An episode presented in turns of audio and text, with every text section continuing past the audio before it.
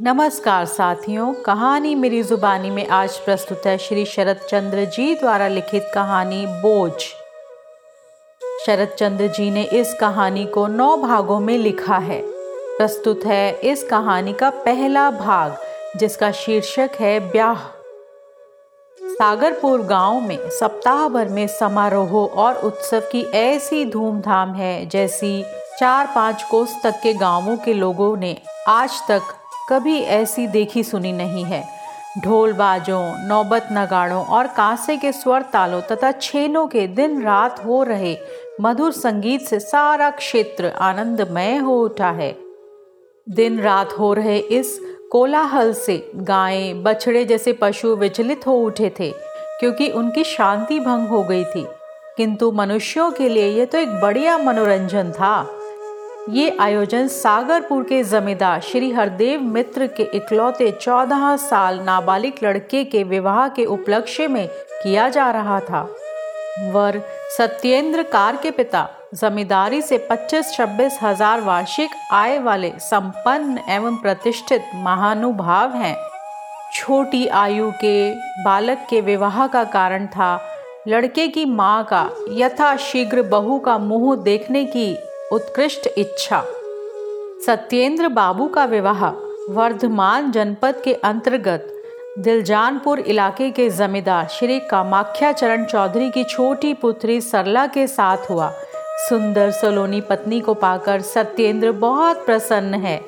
दस वर्षीय गोरी चिट्ठी रूपवती आकर्षक बहू को पाकर सत्येंद्र की माँ की प्रसन्नता का कोई अंत नहीं था। हरदेव मित्र ने अपनी इच्छा के विरुद्ध प्रथा के अनुसार विवाह के दूसरे वर्ष बहू को उसके मायके भेज दिया।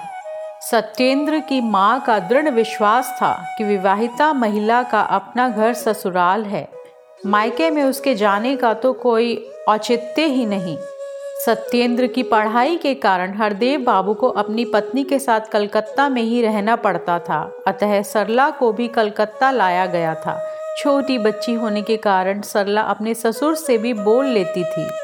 इतना ही नहीं, पति की उपस्थिति में सास से भी बातचीत कर लेती थी। बहू का ये आचरण लीक से हट कर होने पर भी सास के लिए आनंददायक ही था। कुछ दिनों के बाद सरला के पिता कामाख्या बाबू लड़की को अपने घर ले गए।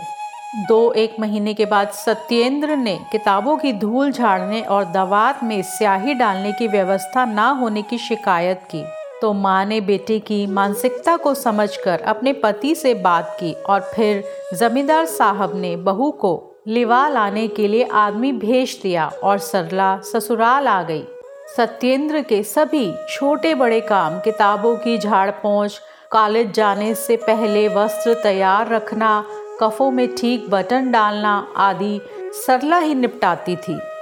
सरला इस बात का ध्यान रखती थी कि सत्येंद्र अपने दोनों पैरों में एक ही जूते पहनकर कॉलेज जाए। धोबी की मूर्खता के कारण उसे फटा पुराना दुपट्टा ना पहनना पड़े। सरला के मायके चले जाने पर स्वभाव से लापरवाह सत्येंद्र से इस प्रकार की गलतियाँ हो जाया करती थी और उसे उपहास का पात्र बनना पड़ता था। वस्तुतः सत्येंद्र के ये सभी काम केवल सरला ही ठीक ढंग से कर पाती थी। किसी और के द्वारा किए जाने पर सत्येंद्र संतुष्ट ही नहीं होता था। अतः सरला को मायके से ससुराल लाना आवश्यक हो गया था। तो ये था इस कहानी का पहला भाग। इस भाग को सुनने के लिए आपका दिल से धन्यवाद। आपका दिन शुभ हो।